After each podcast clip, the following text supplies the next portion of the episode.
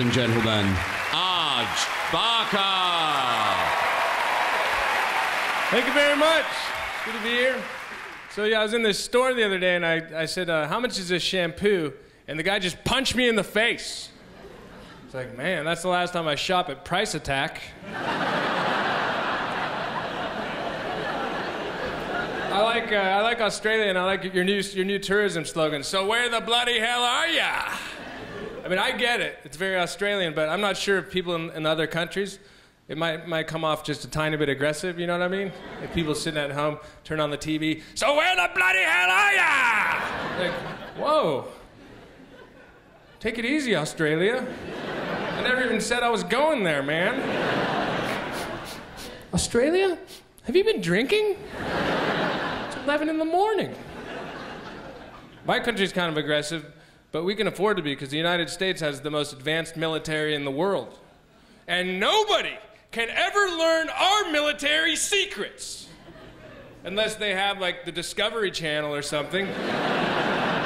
then you just t- turn it on, they're pretty much giving, st- giving information away all the time. Just, in conclusion, the only way to destroy this tank is to cut this wire right here and place explosives there.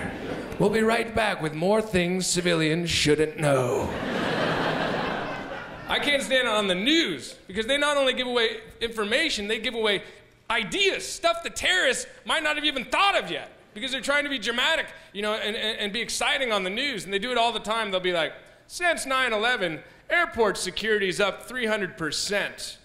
However, the nation's railway system remains extremely vulnerable. Oh, really? It does? Well, then how about if you shut the fuck up, man? Ixnay on the hill, yay, ray, yay, hey, whatever. I don't speak pig Latin, all right? And if I offended any pig Latinos, I apologize. But they shouldn't be giving away free ideas. They should be discouraging people. They should be like, tonight on the 10 o'clock news, fucking with a moving train. Mm-mm. Bad idea, pal. Difficult and dangerous.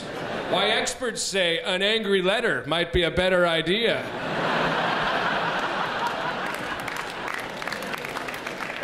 because we need positivity. You know, we, that's what we need right now. You know, if, if everyone in the world just spent a little more time thinking about other people instead of themselves, the world could be changed overnight. It could be the smallest thing. Like, here's something I do that's kind of cool. Sometimes when I'm taking a leak, and there's a little bit of shit caked on the side of the bowl, even though it's not mine, I'll try to piss it off. I mean, personally, I don't even care if it stays there. But it's not about me, it's about thinking about someone else. And you might say, yeah, Arj, but what if it's caked on there pretty good, huh? Yeah, well, it might be. But at the very least, I can loosen it up a little bit.